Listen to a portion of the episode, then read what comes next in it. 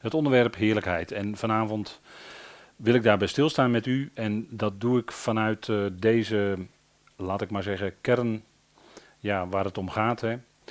Uh, God, bovenaan natuurlijk, de Vader, Christus, de heerlijkheid van Christus, de heerlijkheid van het lichaam van Christus, dat gaat ons aan. En de heerlijkheid van Israël. Nou, we gaan maar kijken eerst naar dat begrip heerlijkheid, wat het in de schrift inhoudt. En dan beginnen we in de Hebreeuwse schrift, en dat is Tenach. En u ziet hier uh, drie Hebreeuwse woorden, Torah, Nevim, Ketuvim. Dat zijn de, zeg maar de, is de indeling zoals Israël die heeft in hun Tenach, in hun uh, Hebreeuwse Bijbel om het zo maar te zeggen. En dat is de volgende indeling. En dan wil ik toch eventjes uh, heel kort in vogelvlucht met u even bekijken.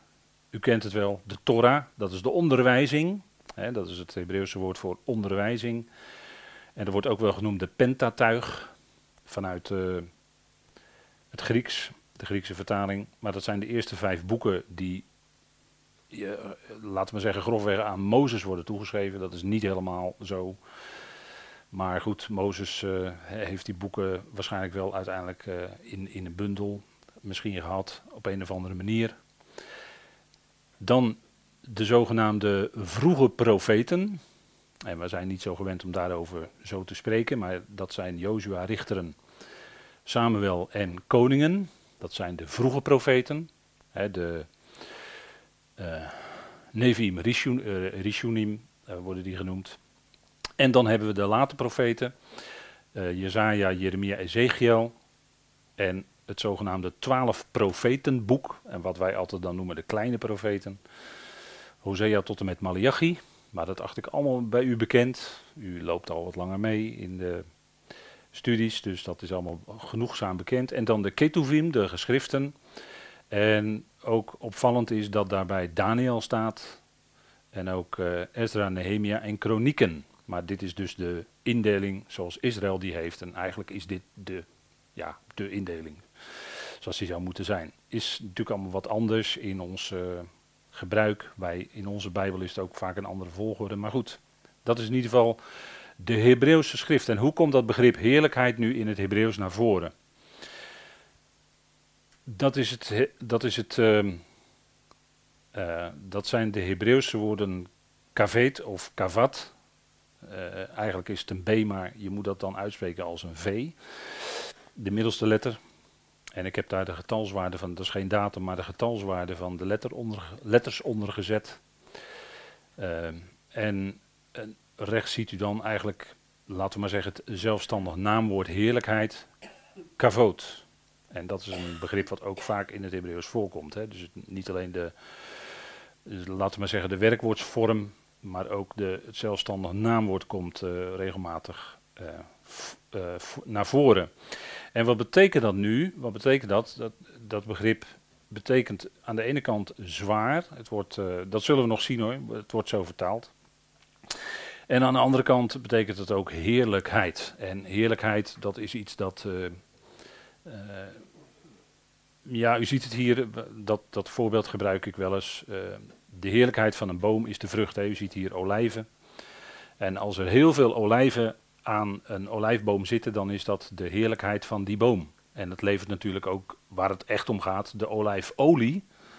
Maar in het Midden-Oosten natuurlijk in de toepassing werd dat gebruikt in niet alleen bijvoorbeeld het bakken, maar ook het licht geven. Met name het licht geven in de tabernakel en in de tempel werden menorah, uh, die, die werden gevuld met olijfolie. En dat gaf dan het licht in die plaats, hè, in het heilige. En Um, dat moest de priester dan voortdurend bijhouden. Dat was olijfolie. Werd veel toegepast ook in lampjes in het Midden-Oosten. Dus dat symboliseert de olijfboom, zou je kunnen zeggen, symboliseert ook het licht.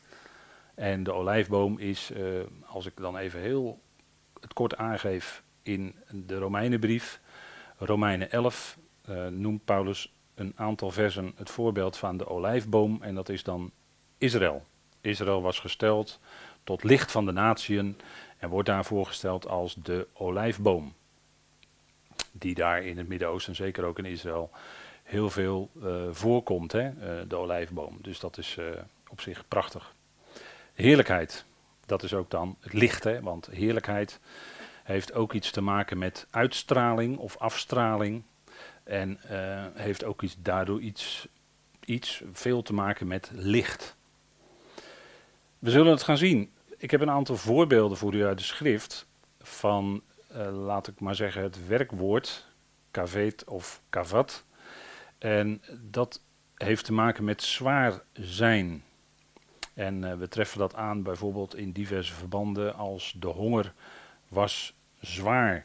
En misschien kunnen we dat wel even lezen met elkaar in Genesis 12, Genesis 12 vers 10.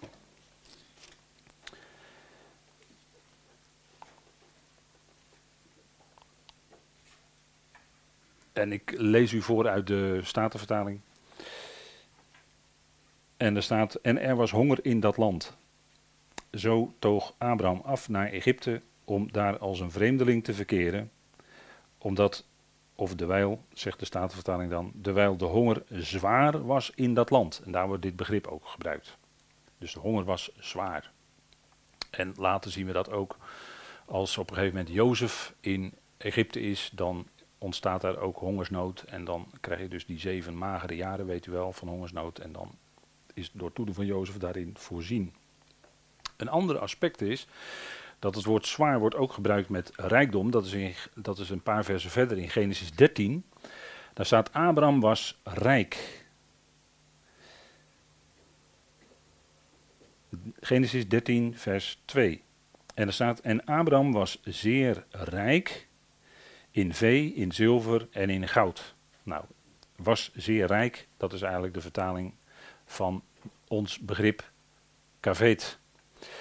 Hij was zeer rijk. Je kan ook zeggen hij was zwaar in vee, zilver en goud. Dus Abraham was een rijk man en hij toog naar, eerst naar Egypte vanwege de hongersnood. En dat was natuurlijk toch, uh, als het gaat echt om uh, het geloof, het vertrouwen op God, was er toch een beetje afwijking, om het zo maar te zeggen. Omdat God had dat land waar Abraham gekomen was, dat land had hij aan Abraham beloofd. En daar kwam er honger en Abraham ging, trok toch weg naar Egypte. Dus dat was in feite een, een afwijking van zoals God het bedoeld had. Dan in Genesis 18, daar zien we dat begrip ook, en dan op een andere manier, in een ander verband gebruikt. En zo kennen wij dat ook wel in het spraakgebruik. Althans, uh, in, in ieder geval kennen wij dat. Genesis 18, vers 20. En dat gaat over dat uh, de Heer gaat aan Abraham, zijn vriend, de, zijn plannen bekendmaken. En dat is dan de verwoesting van Sodom en Gomorra. En eigenlijk ook Adama en Zeboim, hè, moet ik dan erbij zeggen. Voort zeide de Heer, terwijl het geroep van Sodom en Gomorra groot is, terwijl haar zonde zeer zwaar is. Dus er worden zonde van Sodom en Gomorra wordt zeer zwaar genoemd. Hè. Dat, dat steeg als het ware, dat, dat gaf als het ware een roep van de aarde tot God. En dat moest de verontwaardiging van God natuurlijk ook opwekken. Dat kon niet anders. Afwijking van God. Ja, dan, dan gaat de mens uh, in de afwijking van God, dat zien we ook in onze dagen, uh, gaat de mens niet het pad van de rechtvaardigheid op, van, van het gezond zijn op, maar de afwijking. Dan wijkt men ook af als het gaat om begrip als man, vrouw en noem maar op afwijking. Gaat het, gaan die lijnen door elkaar lopen. Daar waar je uh, God niet langer erkent als God, dat is ook de lijn van Paulus in Romeinen 1. Als je God niet langer erkent als God, ja, dan gaat dus uh, wat God in de schepping heeft gelegd, man, vrouw, gaat dus ook verwateren en door elkaar lopen en, en, en uh, noem maar op, alles wat Paulus daar zegt. Hè? Dus ik denk dat dat duidelijk mogen zijn. En uiteindelijk uh, werd, werden Sodom en Gomorra en Adema en Zeboim ook omgekeerd daadwerkelijk. Hè. De regende vuur en zwavel uit de hemel, die steden werden omgekeerd. En als je daar nu komt, of zou komen, dan kun je daar nog steeds de, gloeien, hè, de, de, de restanten van zien, om het zo maar te zeggen. Kun je aan de grond zien, kun je voelen, kun je tasten dat het zo toen gegaan is.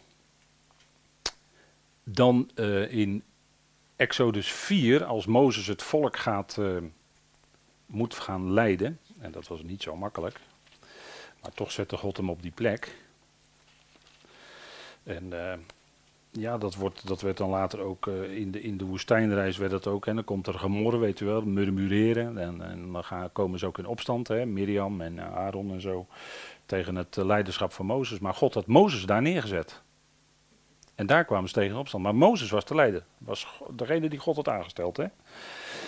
Dat is, zoals, dat is zoals op God het op dat moment plaatste. En daar kunnen dan mensen het niet mee eens zijn, maar dat, is wel de, dat was wel de lijn. Hè? En Mozes die, die zegt van ja, ik heb een zware tong, ik kan niet spreken. Dat was zijn protest hè. In uh, Exodus 4 vers 10. Toen zeide Mozes tot Yahweh, och heer, ik ben geen man. Wel ter talen, nog van gisteren, nog van eergisteren. Nog van toen af, to, toen gij tot uw knecht gesproken hebt. Want ik ben zwaar van mond en zwaar van tong. En toen kreeg hij Aaron mee, die mocht dan zijn mond zijn. Hè? Maar zwaar van tong wil zeggen, ik, ik kan maar moeilijk spreken. En zo is dat in, het, uh, in de loop van de geschiedenis wel eens uh, meer gebeurd. Dat mensen die, die van zichzelf zeiden, ja ik kan maar moeilijk spreken. Maar het evangelie begon in het leven te werken. En ze konden spreken als geen ander. Maar dat is dan wat God doet. Dat is dan wat God doet. Hè? Dat is dan als God een mens aangrijpt, als God een mens de, zijn geest geeft zodanig, dan gaat hij ook spreken. En dat is ook, uh, dat is ook iets van, uh, van, van God. Dat is dus ook de heerlijkheid van God. Hè? God is een God die per definitie spreekt. Dat hebben we hier in de schrift. Hij spreekt. En dat is wat we uh, spellen met elkaar, dat wat God zegt daadwerkelijk. Hè? Daarvoor heeft hij ons de oren gegeven en die zijn ook open gegaan. Maar oren kunnen ook zwaar zijn. Hè? Dat is dan het volgende. Oren kunnen zwaar zijn doordat ze, ja, niet meer, doordat men niet meer wil luisteren. En dat was ook bij het volk aan de hand. Maar de Heer zei tegen Jezaja, ga. En Jezaja die protesteerde ook. Hij zei, ja, maar ik ben een man zondig en onrein van lippen. En toen kwam er, u weet wel, toen kwam die boodschapper, hè, of wat was het, een seraf. En die raakte met de gloeiende kool die lippen aan. En toen kon hij wel spreken, Jezaja. Ja, er zijn er wel meer hoor, die dat... Uh, en hij moest toch spreken. Hij moest spreken tot het volk en zodanig en zoveel spreken dat hun oren zwaar werden en dat hun ogen niet meer zagen. En zo was het ook bij de Heer zelf later. Die haalde, dan wordt ook deze profetie van Jezaja geciteerd. Hè? Dat uh, de Heer sprak tot hen in gelijkenissen, opdat vervuld zou worden wat tot de profeet Jezaja gesproken was. En er wordt dit geciteerd uit Jezaja 6. Dat het volk wel hoort, maar uh, oren zitten toch, zijn zwaar het volk ziet, maar de, de, ogen, de ogen zijn ook zwaar. Hè? Die uitdrukking wordt ook gebruikt.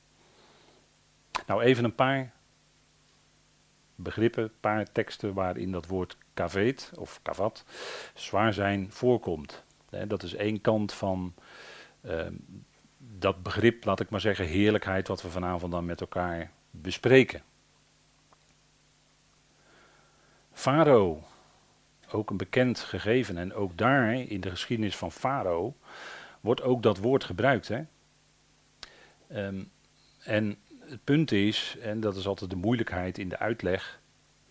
Uh, er is een, een, bekende uitleg die zegt van ja, uh, eerst, uh, eerst, eerst verharde, hè, de, Gods wil werd bekendgemaakt aan Farao. En Farao liet het volk niet gaan. Dus Farao verhardde zijn hart. En omdat Farao zijn hart verhardde, ging God later zijn hart nog verder verharden. Zo, als ik het even zo mag samenvatten. Hè. Dat is een hele gebruikelijke uitleg, die ik u nu zeg.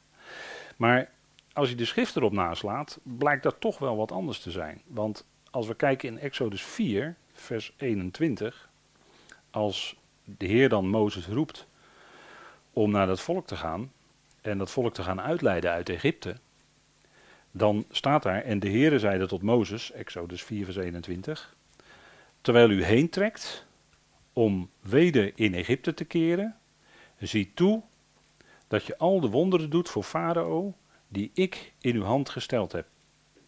Doch ik zal zijn hart verstokken, dat hij het volk niet zal laten gaan. Dus hier zien we voordat die hele geschiedenis met de farao gaat beginnen, dat Mozes gaat kenbaar maken, je moet het volk laten gaan. Van tevoren wordt door de Heer tegen Mozes gezegd dat hij, wie? Yahweh, het hart van Farao zal, hier staat dan in de Statenvertaling verstokken. Maar er staat eigenlijk het woord, wat je mag vertalen met verharden misschien, maar er staat het onderste woord op deze dia, op deze slide, het woord gatzak. En dat betekent standvastig zijn, of hard zijn, of uh, stevig zijn. Dat woord wordt hier gebruikt. Dus God, hè, Yahweh, zei van tevoren dat hij, Yahweh, dat hart van de farao ging standvastig ging maken. En zo standvastig dat hij zo halstarrig werd dat hij het volk niet liet gaan. Werd van tevoren gezegd. Dus ik denk dat dat een belangrijk punt is, hè? dat we dat goed zien.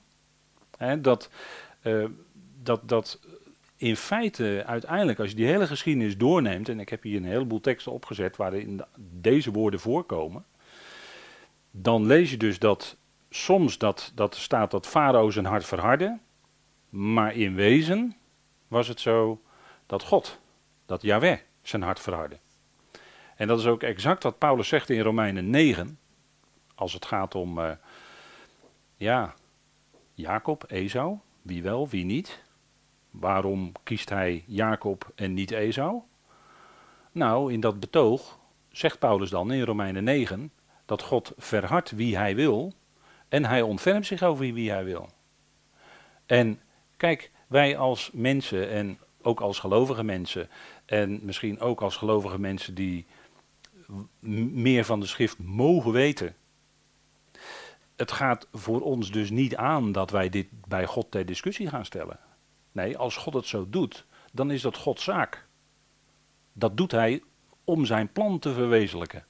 En dat doet hij ten diepste om zich te verheerlijken, om zijn heerlijkheid te laten zien. Daar gaat het uiteindelijk om. Dat hij op een gegeven moment die machtige farao het hart verhardt, is dat het op, uiteindelijk zal zijn tot zijn eer en verheerlijking. Dat, daar gaat het om. En als God dat zo doet, dan gaat het voor ons in wezen niet aan om daar commentaar op te hebben. Want Paulus zegt dan toch in dat betoog, ja, je kunt wel zijn wil eh, weerstaan, maar zijn verborgen raad, zijn bedoeling, dat kan niemand weerstaan. Wie kan zijn bedoeling weerstaan? Niemand toch? Niemand kan tegen. En je kan het natuurlijk wel dan hè, eh, ter discussie willen stellen. Maar dan zegt Paulus, ja, wacht even, wie wie ben jij nou? Wie ben jij nou? Dat je dat bij God ter discussie stelt. God is God en jij bent een mens. En jij bent zeer beperkt. Wij zijn als mensen zeer beperkt in ons denken. God is volledig degene die alles onder controle heeft. Die, die, die heeft alles. Iedereen, alles en iedereen volledig onder zijn controle. Dat kunnen wij ons helemaal niet bedenken. Dat is zo groot. En daarom kan God dat zo doen. En kunnen wij dat in geloof accepteren. Mogen wij in geloof dat accepteren? En ik zeg niet dat het makkelijk is, maar dit is wat de schriften ons voorhouden. Hij verhardt wie hij wil. En als dat zelfs die farao is, ja, dat, dan doet God dat. En als hij wil dat anderen ook een bepaalde iets doen in zijn plan, dan is hij degene die roept.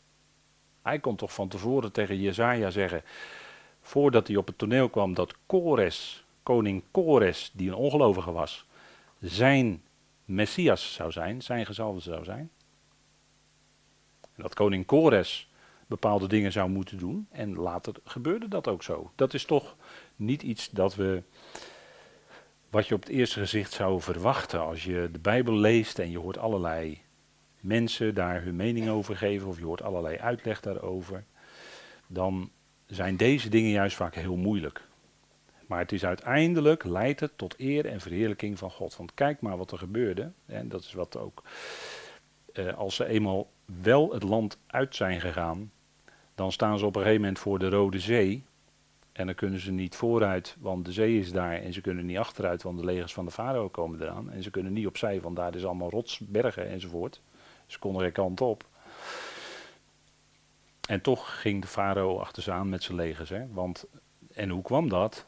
Ondanks dat hij zo verslagen was toen alle eerstgeborenen van Egypte omgekomen waren. En toen zei hij van laat ze maar gaan werd zijn hart alsnog daarna verhard, want dat staat hier in Exodus 14. En ik zal het hart van de farao standvastig maken, zodat hij hen achtervolgt. En dan zal ik ten koste van de farao en ten koste van heel zijn leger verheerlijkt worden. Dus hier heeft u allebei die woorden. Hè? zodat de Egyptenaren zullen weten dat ik Yahweh ben. En zo deden zij. Ze gingen toch het volk achterna door de Rode Zee. En we weten wat er gebeurde. Hè? En hierdoor werd dus God, werd dus Yahweh, de God van Israël, verheerlijkt. Hierdoor werd God verheerlijkt. Er staat hier, hè?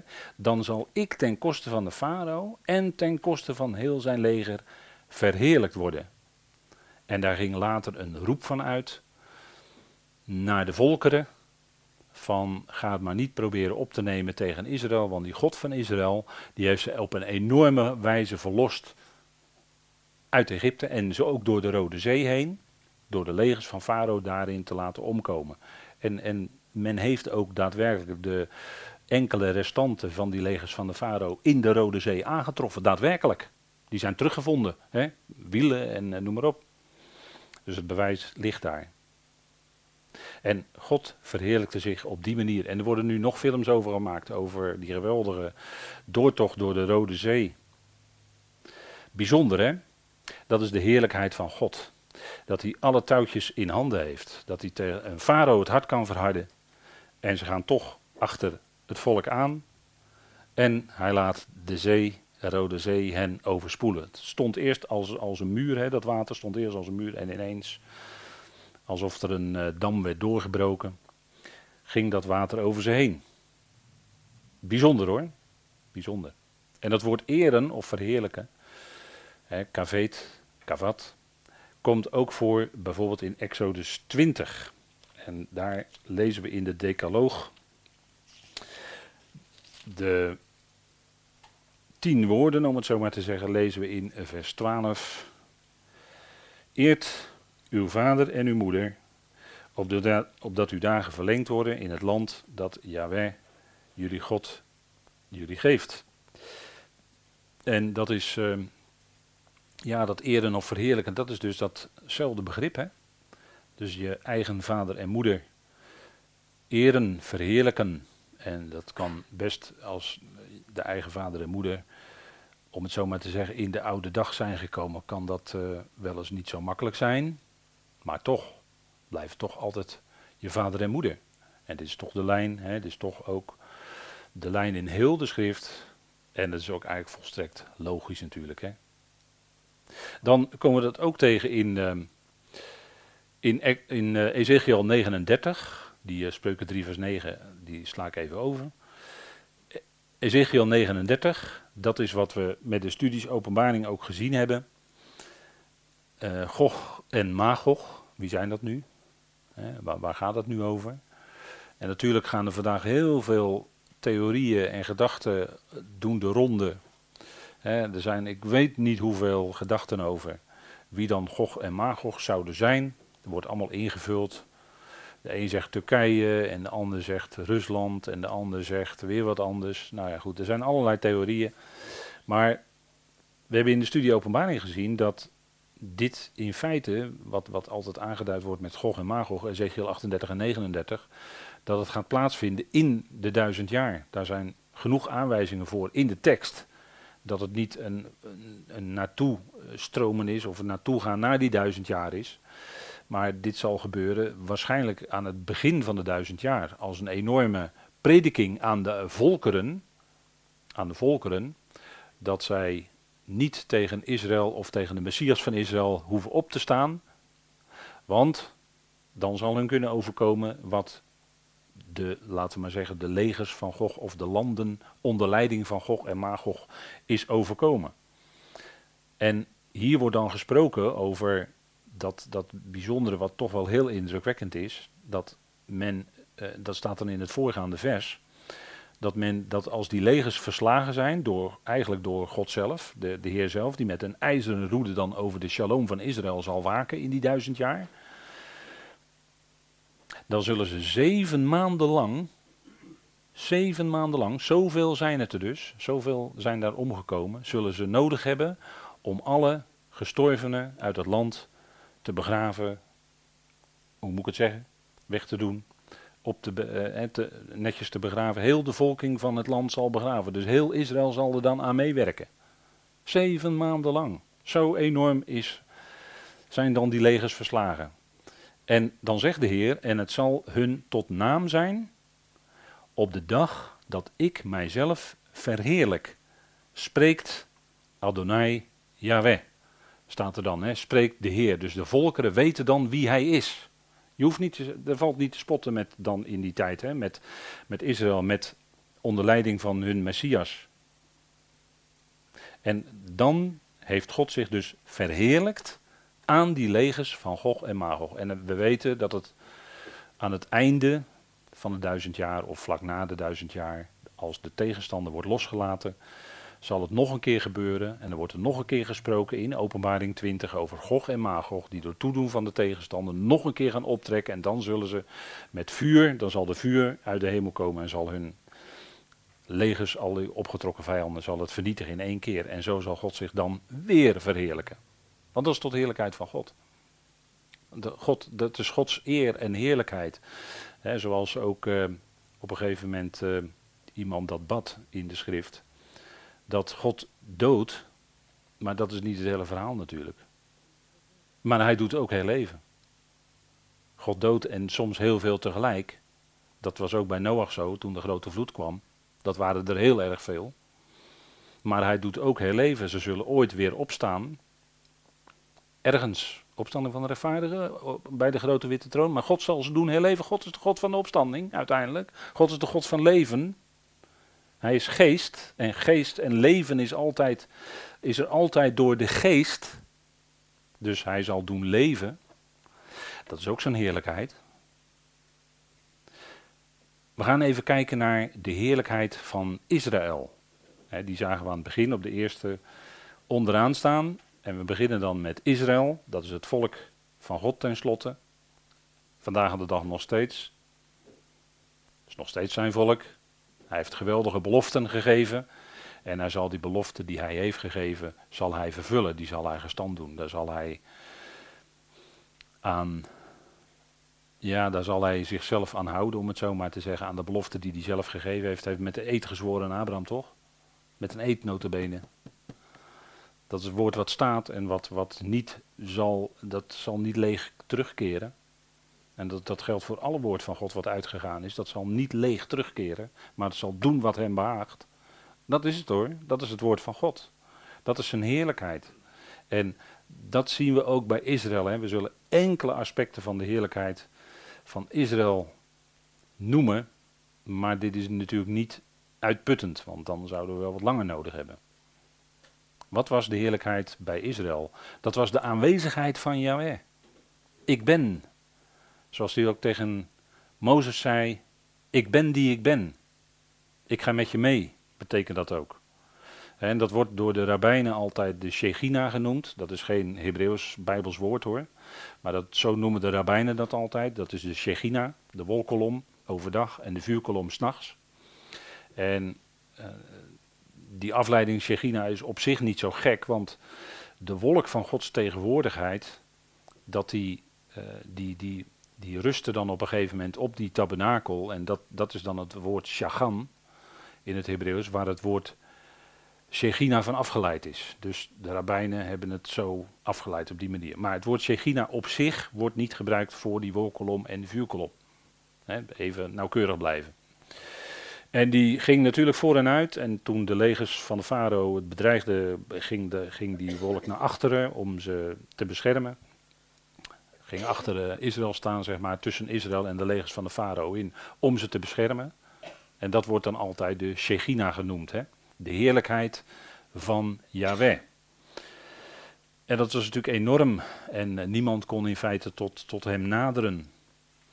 Toen, uh, toen Mozes op de berg was, toen Mozes op de berg was, 40 dagen en 40 nachten, toen vroeg Mozes op een gegeven moment of hij de heerlijkheid van Yahweh mocht zien. En toen kreeg hij alleen de, ja, wat je zou dat mogen weergeven als de nagloed kreeg hij te zien. De nagloed van Yahweh.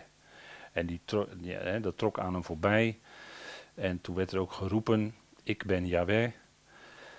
Degene die barmhartig is, genadig, groot van goede tierenheid. En toen zag Mozes alleen de nagloed. Maar hij, moest dan tussen, tussen rotsgesteente instaan om zeg maar dat, uh, dat om, om daar daadwerkelijk in leven te kunnen blijven. Dat was nogal wat hoor. Dat was nogal wat. Maar dat is de aanwezigheid van Yahweh. Ik ben. En dat ik ben, dat, uh, kijk, wie is Yahweh? De, de rabbijnen zeggen, uh, Yahweh, de God van Israël, dat is de onkenbare. Hè? Dat noemen ze dan de Ensof. Althans, de kabbalisten zeggen dat dan. Dus de onkenbare.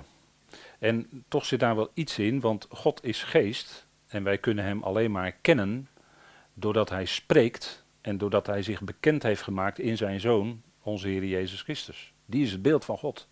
Die is het woord van God. Dus als we God horen en hem zien, dan is dat Christus. hij is tenslotte de heerlijkheid van God.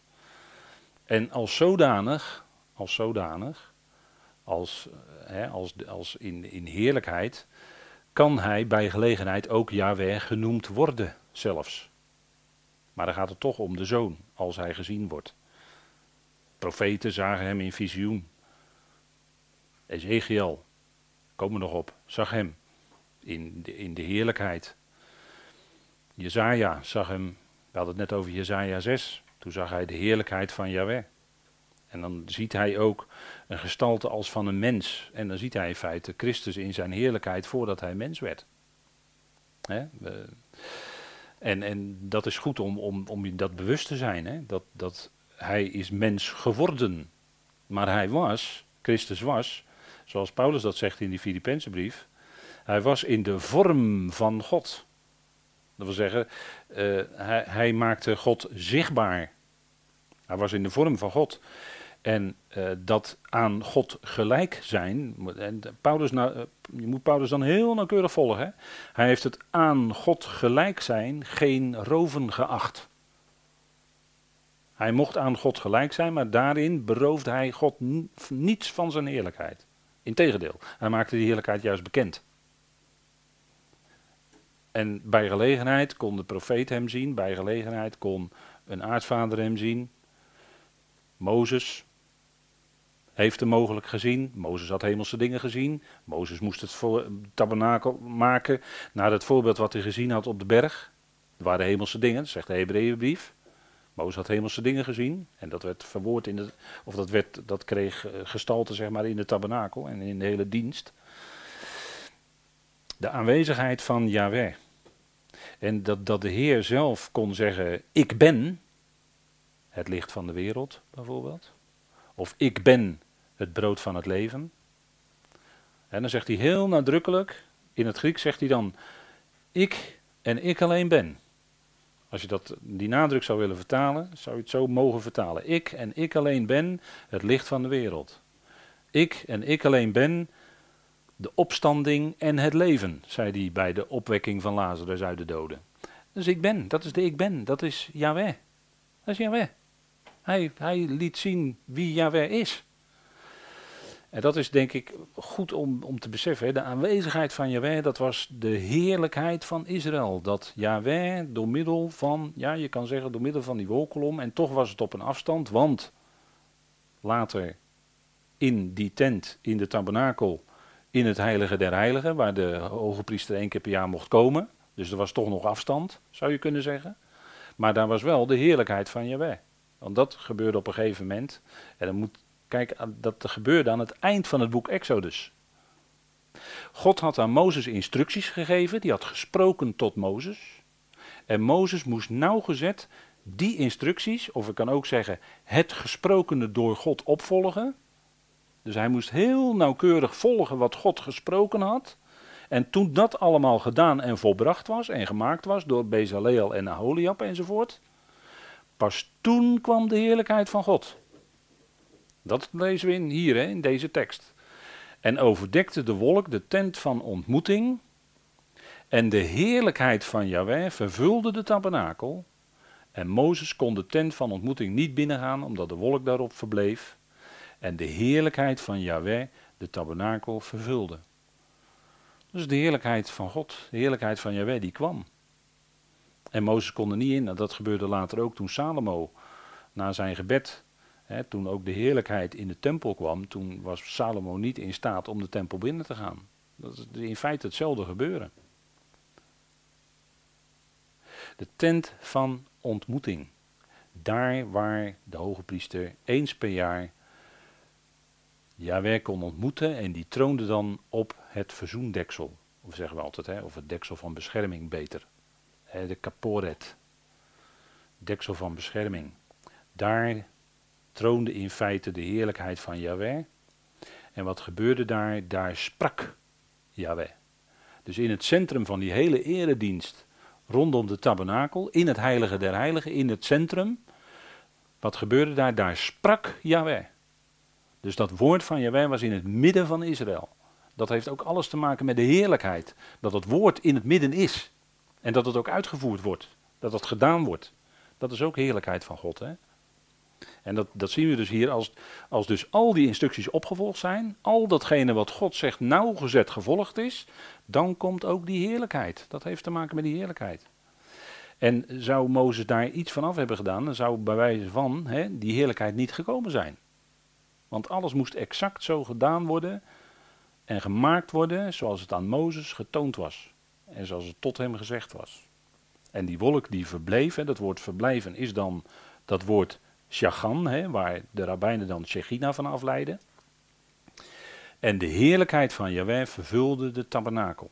En dat is natuurlijk iets geweldigs. Dat, is, dat moet een enorm gebeuren zijn geweest voor heel dat volk Israël, dat ze dat zagen. Zo'n wolk die dan daar op bleef rusten. Zijn heerlijkheid. En, en die hele weg daar naartoe, dat, dat weten we, dat is natuurlijk allemaal, dat heeft, dat heeft een enorme, dat, daar zit heel veel symboliek in. Hè. naar binnen gaan in de voorhof komen, bij het uh, brandofferaltaar komen, bij het koperen wasvat komen, dan in het heilige komen bij de tafel van de toonbroden. Nou, we zijn er ook mee bezig geweest in de tijd in de studie in Soest. En we hebben gezien dat het steeds sprak over onze Heer Jezus Christus. die typen en beelden in de tabernakel, het spreekt allemaal van Hem die komen zou. En dat is ook het geweldige van, eh, ja, dat zou je kunnen zeggen, is de heerlijkheid van de Tenach. Is, is eh, een, een aspect van heerlijkheid van de Tenach is dat het in alle delen spreekt over Hem die komen zou, over de Heer Jezus Christus. Het spreekt van Hem. Brandofferaltaar spreekt van Hem. Koperen wasvat eveneens. En zo kun je doorgaan. Hè? Het heeft allemaal aspecten in zich die van hem iets zeggen. De heerlijkheid van Jehovah vervulde de tabernakel. De tent van ontmoeting wordt het ook genoemd. Hè? Daar was daadwerkelijk ontmoeting van de Heer met zijn volk, via dan de hoge priester in dat geval. En, en is er dan niet een heerlijkheid die, hè, als je dat zo overdenkt, is het dan niet de geweldige heerlijkheid die wij hebben ontvangen? Doordat de geest van God in ons is komen wonen. Ik, ik hoop dat u dat nog waardeert, hè, dat die geest van God in u woont. Want dat is een stukje heerlijkheid van God tenslotte, die in u als gelovige is. Je bent verzegeld met de geest, maar woont daadwerkelijk in ons. Gaat niet weg, maar blijft. Tot het moment, hè, verzegeling, tot het moment van de bazuin, ja. Maar dat is, dat is, dat is heerlijkheid. En dat is ook wat, wat God doet. Hè. Hij geeft dat woord, gaf hij te midden van Israël. En, en als dat woord gesproken werd of gesproken kon blijven, dan was dat ook een aanwijzing van die heerlijkheid. En dat zien we bijvoorbeeld bij Samuel. Als we een stapje verder gaan dan uh, zien we de roeping van Samuel. En dat was op gebed van Hanna. God hoort, betekent zijn naam ook, hè, de jonge Samuel, God hoort. En, de jongens, en er staat er, en de jonge Samuel diende Yahweh onder Eli, de priester. En in die dagen was het woord van Yahweh schaars geworden. Geen visioen werd ontvouwd. Ik heb dat wat iets, iets meer op het Hebreeuws vertaald hier. En het woord, dat is de dabar. De dabar van Yahweh was schaars, is er hier vertaald, dat kan. Het woord wat er staat heeft te maken met kostbaar. Het woord van Yahweh was kostbaar geworden. je kunt je zo voorstellen, dan moest je, als je dat wilde horen, moest je daar als het ware naar zoeken om dat nog te kunnen horen. Het was kostbaar. En, en, in, en daar zit een verband, als u het mij vraagt, met wat even later gebeurde door het toedoen van de Filistijnen. Dat uh, de, e, de, hè, de, de priester Eli, die was, uh, die was, uh, die was uh, ineens gestorven. En zijn zoons, Hofni en Pinhas, waren ook gestorven. En de vrouw van Hofni, als ik het goed zeg, die was zwanger. En die schrok zo enorm van dat bericht dat ze gestorven waren. Dat zij baarde een kindje. En dat heette dan Ikaboot. En daar zit ook ons woord, u ziet het staan, kaboot in. Hè? Maar die i ervoor wil zeggen, geen heerlijkheid. De heerlijkheid was weg. De heerlijkheid was weg. Waarom? Waarom? Omdat de ark weg was. De ark was meegenomen. De ark was door, de, door toeden van de Filistijnen weg. En daardoor was de heerlijkheid weg. Want die ark, dat had te maken met het spreken van God. Hij sprak van tussen de gerubim op dat verzoendeksel, sprak God. En als dus die ark weg was, dan kon daar niet dat spreken zijn. En daardoor was ook die heerlijkheid weg. Dat, die dingen hebben verband met elkaar. De heerlijkheid van God en dat het woord gesproken wordt daadwerkelijk. En, en als we dat naar vandaag overzetten, hè, dan is het het evangelie wat nu klinkt. Uh, evangelie is goed bericht, is een goed nieuws. Is goed nieuws hè, wat, wat Paulus brengt. Maar dat goede nieuws moet ook klinken. Dat moet daadwerkelijk gesproken worden. Dat moet verkondigd worden. Anders, ja, dan blijft het stil hè. En dan hebben onze oren geen. Maar het punt is dat daar en, en daar waar, de, daar waar dat woord daar waar dat woord teruggedrongen wordt, of daar waar dat woord niet meer zuiver gesproken kan worden, ik kan ook zeggen daar waar dat woord vermengd wordt, daar is een teruggang in heerlijkheid. Want God, als, die het, woord kan, als het woord kan doorkomen, gesproken kan worden, kan het door velen daarvoor ook gedankt worden. En als velen daar van harte voor danken, is dat ook tot eer van God. Dus die dingen hebben natuurlijk, dat grijpt allemaal in elkaar. Hè? Die dingen hebben allemaal met elkaar te maken. Dat kun je niet zomaar. Um, ja, mensen, dat, het is kostbaar. Dat, is, hè, dat woord schaars staat hier. In die dagen was het woord van Jawij kostbaar geworden. En, en dat is ook zo, als wij dat woord achten, wij achten dat heel kostbaar. In wezen het kostbaarste bezit wat we hebben, dat woord. Is het kostbaarste wat er is. En daar zouden we alles aan doen om dat te blijven bekendmaken. Zodat we uitzicht hebben. Zodat we zicht hebben op, op de toekomst, die heerlijke verwachting die we met elkaar koesteren. Dat dat gesproken wordt. Dat dat steeds weer. Hoe kun je blijven luisteren? omdat je steeds weer die voeding van dat woord nodig hebt in je leven. Dat, dat, dat die geest in je heeft die voeding nodig om daar ook op te kunnen leven in die verwachting. Anders slijt het heel snel weg. Want ik, er zijn wel miljoenen berichten die elke dag de wereld ingestuurd worden. Maar het werkelijke bericht waar het om gaat is natuurlijk dat woord van God. En dat is kostbaar. Dat zouden we ook kostbaar achten. Ezekiel zag de heerlijkheid. We springen even verder naar de profeet Ezekiel. Ezekiel zag de heerlijkheid aanwezig en weggaan.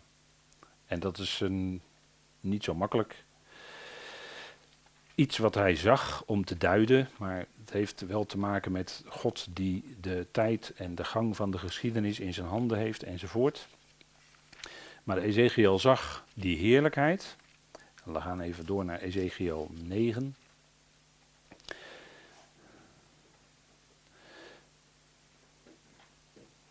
Ezekiel 9. En we zien daar dat die heerlijkheid,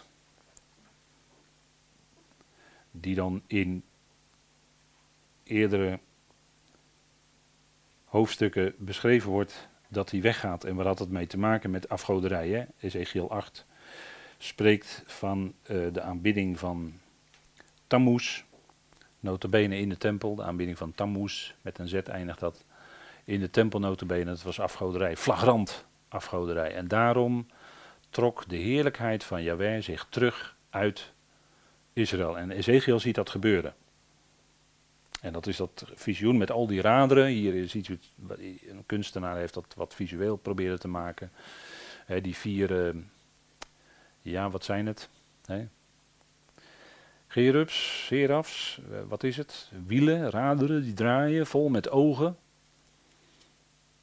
Aanduiding van God die alles door zijn geest waarneemt, ziet en toch ook de gang van de geschiedenis in zijn hand heeft. En dan ziet hij daar bovenuit, ziet hij een gestalte als van, als van een mens. Hè. Het is allemaal, Ezekiel beschreef wat hij zag. En, en dat, die gestalte als van een mens, dat is zeer waarschijnlijk een heerlijkheid van onze Heer, hè, die hij zag op dat moment. In vers 3 staat er dan van Ezekiel 9.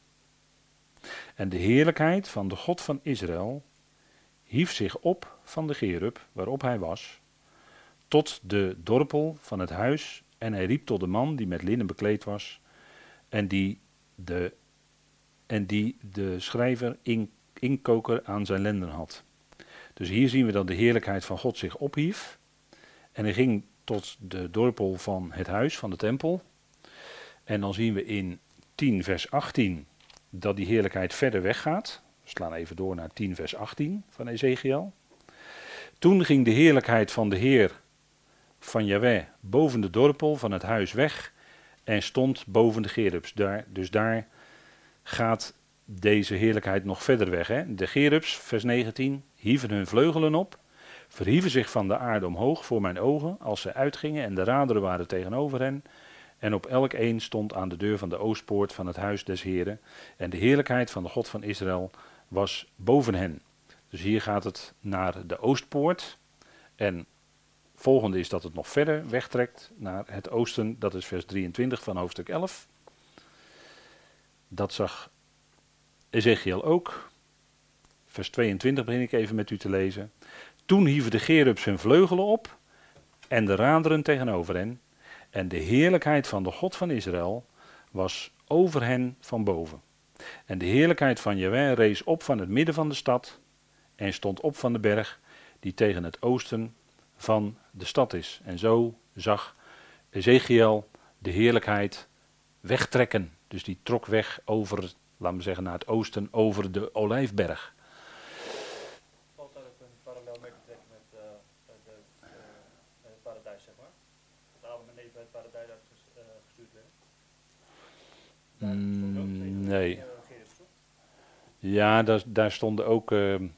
boodschappers of gerubs die moesten verhinderen bij Adam en Eva dat ze weer in de hof bij de boom van het leven zouden komen.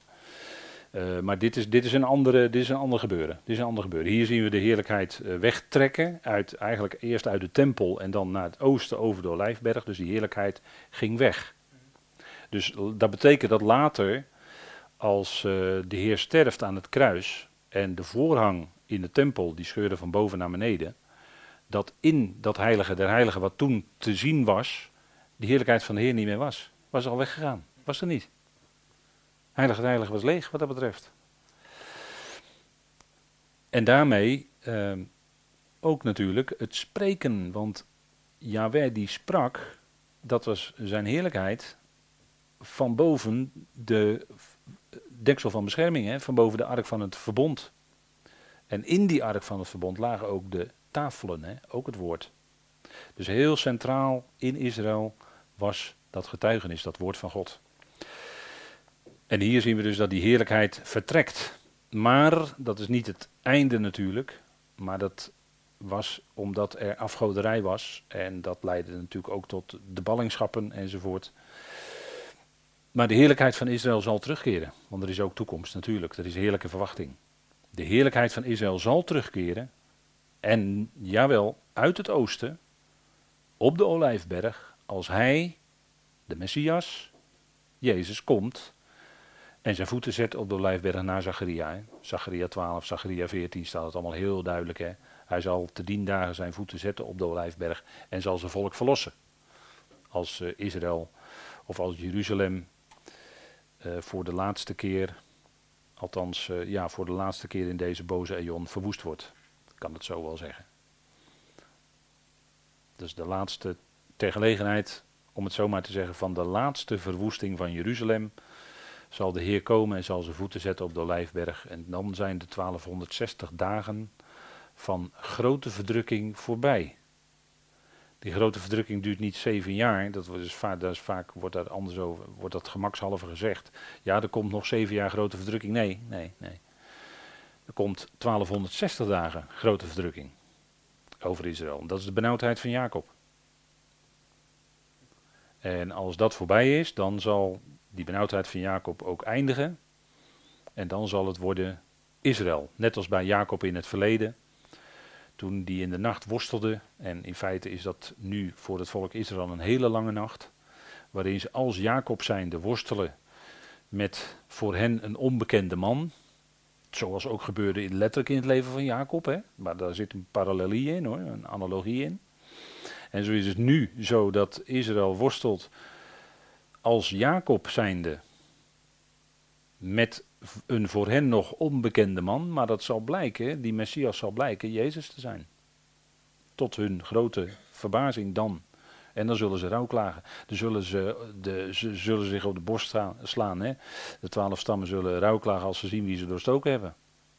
Ze hebben hun eigen Yahweh in feite doorstoken. De Heer die hun Yahweh was, hebben ze doorstoken. En dan komt de geest in hun hart. En dan zal de Heer, lees maar Romeinen 11 wat Paulus daar schrijft. Dan zal de Heer de goddeloosheden van Jacob afwenden, of de oneerbiedigheden. En dan zal hij zijn koninkrijk gaan vestigen. En dat is ook tegelijkertijd de start van het nieuwe verbond. Dat is het nieuwe verbond voor Israël. Ga dan in. Daar hebben wij geen deel aan natuurlijk aan het nieuwe verbond. Maar dat gaat voor Israël dan in. Hè? Het huis van Israël en het huis van Juda.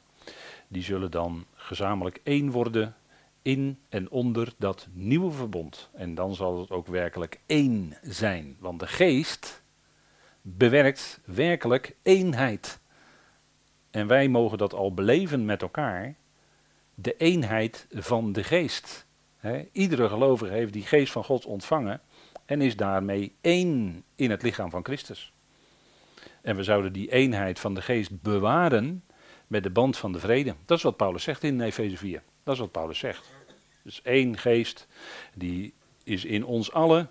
Daar zijn we allemaal mee gedoopt. En door die ene geest is er die eenheid. Die hoeven wij dus niet te bewaren. Of uh, die hoeven wij niet te maken. Sorry, sorry.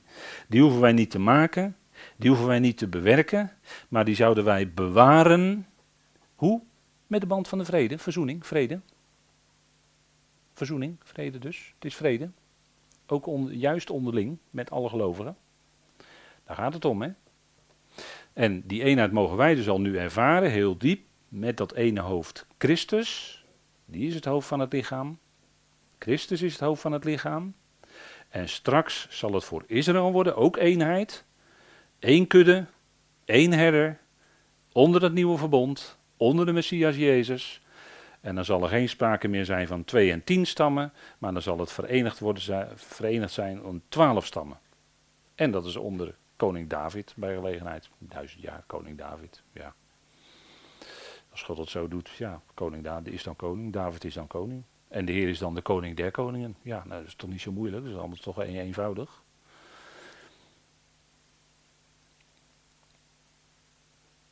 De Griekse schrift maar we gaan dan eerst maar pauzeren, denk ik. Want na al dit Hebreeuwse schrift is het wel even tijd voor pauze en even.